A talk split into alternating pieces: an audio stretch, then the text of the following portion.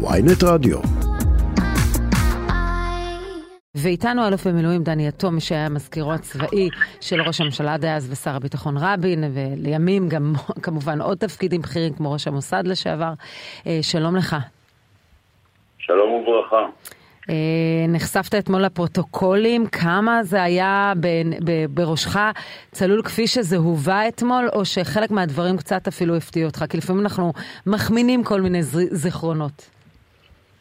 הדברים לא הפתיעו אותי, אני השתתפתי בישיבה הזאת, כמו שהשתתפתי בישיבות רבות עוד uh, קודם לכן, וזו הייתה פעם ראשונה שרבין הציג uh, לפורום הממשלתי את הצעת העקרונות, שזה בעצם uh, מה שנקרא אוסלו א', והדברים מדברים בעד עצמם. הפרוטוקול מגלה את כל אותן ספקות רבות מצד אחד, כולל אצל רבין, ומצד שני את ההחלטה הנחושה של רבין לחתור בכל זאת, למרות הקשיים, ולנסות להביא למצב טוב יותר ולהפסקת שפיכות הדמים. דני יתום, עד כמה, אה, גם בפרספקטיבה של שלושה עשורים, אתה מרגיש שהפורום הממשלתי הזה קיבל תמונה מלאה? זאת אומרת, אה, הביאו לו את הדברים כהווייתם, בלי פנטזיות, אה, ובעצם מי שהצביע שם בעד, נגד והשניים שנמנעו, קיבלו תמונה מלאה של אוסלו. להערכתי הם קיבלו תמונה מלאה. אני קורא את הפרוטוקולים פעם נוספת. ואני מוצא שיש שם את uh, כל uh, אותם נושאים שצריכים uh, היו להידון uh, בממשלה, החל מספקות ביחס uh, לכך שנוכל uh, יחד עם הפלסטינים לבצע את ההסכם הזה, וכלה בכך שיש אנשים שמביעים תקווה, מה גם ש... כשאנחנו מסתכלים על ההתפתחות של מערכת היחסים בין uh, הפלסטינים לבין ישראל לאחר uh, רצח רבין, שהוא זה שלדעתי טרפד בין היתר גם את אוסלו ואת תהליך השלום כולו, הרי שאנחנו מוצאים גם חילוקי דעות בתוך הממשלה. Uh, יש, אין דעה אחידה, יש לא מעט ספקות ביחס לשאלה כיצד אנחנו ניישם הלכה למעשה את הדברים שכתובים על הנייר. כאשר uh, אני מנסה לשים את עצמי במקומו של רבין אז, הרי ברור לגמרי שעמדו אז, כמו גם היום, שתי חלופות. אחת זה שתי מדינות uh, לשני העמים, קרי היפרדות בינינו לבין הפלסטינים. לא דיברו עוד אז על מדינה, דרך, דרך, דרך אגב. רבין לא דיבר מעולם על מדינה. רבין דיבר על uh, מעין אוטונומיה. אוטונומיה, כן. או על מדינה מינוס. ומצד שני, האפשרות שזאת תהיה מדינת כל אזרחיה. אין ספק שהמצב של היפרדות, גם היום, למרות שהיום זה קשה שבעתיים, בגלל שהשטח משובץ אה, אה, בהרבה מאוד התנחלויות, קשה להיפרד, קשה לשרטט את הגבול, שיהיה גבול ההפרדה בין ישראל לבין הפלסטינים, עדיין, אה, כשאני חושב על האפשרויות השונות, אני אה, מעריך שהפתרון בסופו של דבר יצטרך להיות באיזשהו מקום בהסכמה בינינו ובין הפלסטינים על גבול. אני רוצה לחזור למתח הזה שמתקיים, ודרך אגב מאוד רלוונטי לימינו, למתח שמתקיים בין הצבא לבין הדרג המדיני הפוליטי. אנחנו רואים שם ציטוטים של אהוד ברק שמאוד מוטרד מההסכם הזה, וזה נראה כאילו למעשה ההסכם הזה הוא מעל הראש שלו. אתה מזכיר צבאי אז, נמצא בדיוק במסדרון הזה שבין הצבא לבין הדרג המדיני. אולי תכניס אותנו למה קרה שם. כן, אהוד אה, עד... מספר שבועות לפני הישיבה הזאת, אולי שבועיים, לא ידע באופן פורמלי על אה, אוסלו. רבין הסתיר את זה מאיתנו, גם ממני, כמזכירו הצבאי, שבדרך כלל הוא חלק איתי את אה, כל הדברים ואת כל ההתלבטויות. עד אשר אה, בוקר אחד רבין קרא לאיתן הבר, זיכרונו לברכה, ולי, וסיפר לנו על ההתפתחויות האלה, ואמר שצריך להכין ישיבת ממשלה כדי שהממשלה תאשר את זה, וגם שרי הממשלה, לפי, ההתפתחו, לפי ההתבטאויות שלהם, ראו הרי את ההסכם יום, יומיים או אולי שלושה לפני שהתכנסה ישיבת הממשלה. ברור לגמרי שזה היה אה, מעשה שיש בו תפרים אה, גם עדינים אבל גם אה, גסים, וההערכה הייתה שכאשר uh, ניכנס לתוך התהליך הזה, אז uh, uh, אנחנו נמצא את הדרך לעקוף או לפתור את הבעיות. הצבא, למרות שברק לא היה מעודכן ולמרות שהוא הביע באמירות כמו הסכם על בכורים, וכיוצא באלה הדברים. הצבא נרתם למשימה, כי זאת מדינה דמוקרטית. דני, תום, אהוד ברק, אהוד ברק, ההתנגדות שלו הייתה עניינית או שהוא פשוט נעלב?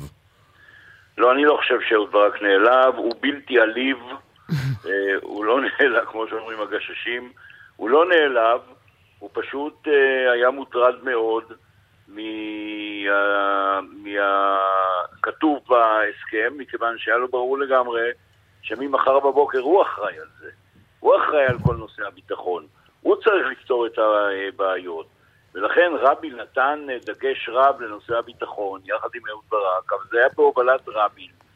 ולמשל, כאשר דובר על מרדף שמתחיל בשטח שבשליטת uh, ישראל ועובר לשטח שבשליטה ביטחונית uh, פלסטינית, אז עד אשר המרדף לא עובר כמו במרוץ שליחים לידי המשטרה הפלסטינית, ישראל גם בשטח שהוא שטח אה, ביטחוני באחריות הפלסטינים, ממשיכה לנהל את המרדף.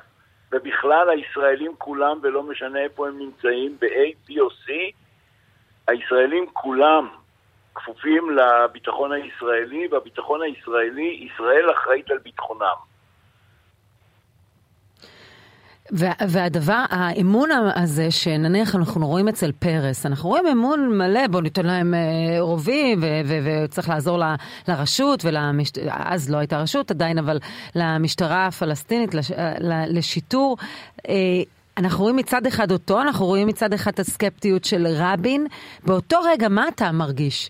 זה בעצם לקחת מישהו שהוא אויב עד הרגע הזה, ולתת לו רובים, כמו, ש... כמו שנאמר אחר כך בשלטים של הפגנות הימין. כן, לדעתי לא הרובים האלה הם שפגעו אה, בהסכם אה, אוסלו. לדעתי מי שפגע בהסכם אוסלו זה קודם כל מתנגדיו בצד הפלסטיני. כל הפיגועים הנוראיים האלה, עם עשרות הרוגים, עם דם ששפוך ברחובות, כל הפיגועים האלה בוצעו על ידי החמאס והג'יהאד האיסלאמי מכיוון שהם התנגדו לערפאת והם התנגדו להסכם. הם רצו לטרפד את ההסכם והיה ברור שאם אנחנו מפסיקים את התהליך מול הפלסטינים, אנחנו נחשבים כמי שמתנגדים, כמי שנכנעים לטרור. הדבר הנוסף, אה, ברור שהייתה, זו תחילתה של עבודה. דובר על כך שהחל מהשנה השלישית בהסכם הביניים הצדדים אה, יקימו ועדות ויתחילו לדון בהסדרי הקבע, שזה ירושלים וגבולות ואופי הרשות הפלסטינית וסידורי ביטחון וכיוצא באלה הדברים. לצערי הרב, פעם ראשונה שהגענו עם הפלסטינים לדיון שגם הוא לא היה ממצה על הסדרי הקבע, היה בשנת 2000, בחודש יולי, כאשר התכנסנו בקמפ דיוויד בשושבינות של הנשיא האמריקאי קלינטון. דני יתום, אתה יודע, אחד הנרטיבים השכיחים של הימין הישראלי זה שלו אה, חייו של רבין לא נגדעו, ולו היה רואה נגיד את מתקפת הטרור של מרץ 96, הוא היה מושך ידו מהסכם אוסלו. הוא הגיע אליו כל כך סקפטי, והוא הגיע אליו כל כך מהזווית הביטחונית, שהוא לא היה ממשיך את התהליך הזה. אני לא חושב, אני חושב שהוא היה ממשיך את התהליך. מכיוון שאני מזכיר לך את, ה, אה, את ההיגד שהוא טבע, אנחנו נילחם בטרור כאילו אין אה, משא ומתן לשלום, ואנחנו נקיים משא ומתן לשלום כאילו אין טרור, וכל זה כדי להבהיר שנחושה הייתה איתו הכוונה להילחם נגד הטרור, והיה ברור לגמרי שהטרור הוא אויב העם, גם האויב שלנו וגם האויב של הפלסטינים. אבל ערפאת לא היה מסוגל לספק את הסחורה.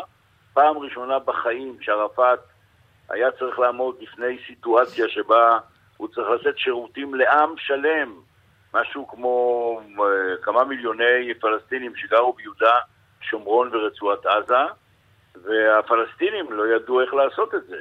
הם תמיד היו באורחים, לפעמים לא רצויים, במדינות אחרות, הם מעולם לא ניהלו ציבור, הם מעולם לא ניהלו מדינה, הם מעולם לא היו אחראים לביוב ולמים ולחשמל ול...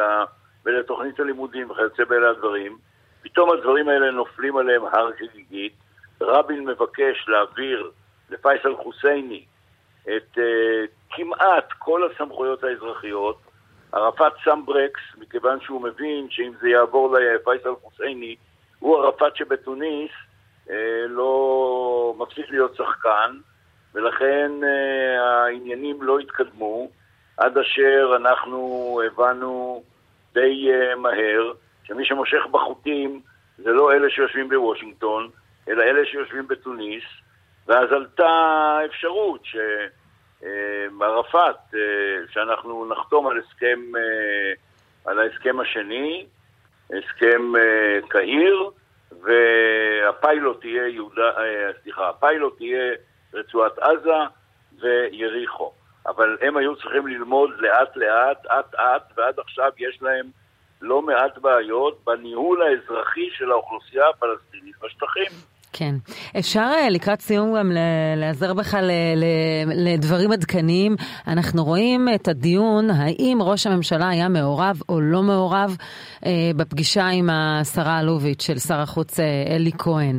עכשיו, בטח פגישות מהסוג הזה עם גורמים שאנחנו לא מקיימים איתם קשרים רשמיים, ומדובר גם במדינה שיש בה שתי ישויות או יש אומרים יותר. הדבר הזה, לא אמור לעבור גם דרך ראש המוסד, גם דרך ראש הממשלה כאיזה דיפולט?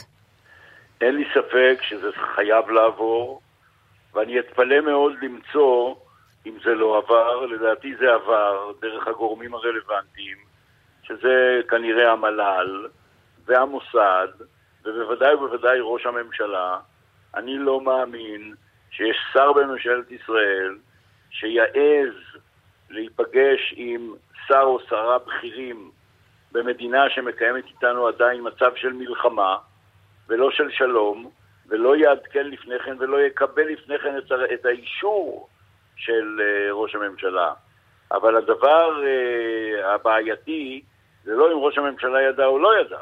הדבר הבעייתי זאת ההתנהגות של משרד החוץ, שר החוץ, וכל מי שסיפר את הסיפור הארוך הזה, ובכך אה, שבר לדעתי שבר עמוק באמון שארצות הברית ומדינות נוספות נותנות בנו. ואם מדובר uh, במדינות נוספות, בוא נדבר רגע, דני יתום, על uh, סעודיה, דיווח אתמול בוול סטריט ג'ורנל, על כך שהסעודים מתכוונים uh, לתמוך ברשות הפלסטינית, צעד שנועד אולי לצמצם את הביקורת הפלסטינית הנוקבת, גם על המפרציות, גם על סעודיה, על רקע ההתקרבות לישראל. מה, אנחנו רואים פה באמת מהלך uh, טקטוני, ממש מול העיניים שלנו? אני חושב שכן, אני מקווה מאוד וגם מתפלל שזה יצליח. מערכת יחסים בין ישראל לבין uh, ערב הסעודית זאת לא מערכת יחסים של ישראל עם עוד איזו שהיא מדינה ערבית, אלא זאת מערכת יחסים עם המדינה הערבית המשפיעה ביותר, לפחות בעולם הסוני, החזקה ביותר והעשירה ביותר, שיש לה השפעה בלתי רגילה על הכלכלה העולמית, ועל הסדר העולמי. וזה קורה ממש עכשיו? וזה קורה ממש עכשיו, לנגד עינינו, לפי, לפחות לפי הפרסומים. אני מקווה מאוד שבסופו של דבר ההסכם הטרילטרלי הזה, ארצות הברית, אה, סעודיה וישראל, אה, יקרום עור וגידים ויצליח. יש בעיות שלדעתי אפשר לפתור אותן, כאשר המרכזית שבהן זאת הבקשה של אה, ערב הסעודית לקבל מארצות הברית תשתית להעשרת אורניום לצרכים אזרחיות, כן. אזרחיים, אני חושב שאפשר לעבור גם את, את המשוכה הזאת. העמדה, העמדה המקצועית שלך, ראש מוסד לשעבר, זה שניתן לתת לסעודיה את התשתית הגרעינית האזרחית הזו. העמדה המקצועית שלי אומרת שאם בינינו לבין אה, הסכם עם סעודיה יעמוד העניין הזה של תשתית אה, העשרה, הרי שבהינתן אה, מערכת מאוד אדוקה, מאוד חדרנית של פיקוח אמריקאי על מה שקורה בסעודיה, הדבר הזה הוא בהחלט אה, נושא שחייבים לדון בו ברצינות רבה מאוד. תזכרו שלסעודיה יש גם אלטרנטיבות, ואם ארצות הברית לא תספק את זה. אז יש כתובות כן. כמו רוסיה וסין ופקיסטן. מצב שיהפוך את המזרח התיכון לפי אלף הרבה יותר מסובך. אלוף במילואים דני יתום, לשעבר ראש המוסד והמזכיר הצבאי של אה, מי שהיה שר הביטחון וראש הממשלה אה, בזמן הסכמי אוסלו. תודה רבה לך. תודה לכם.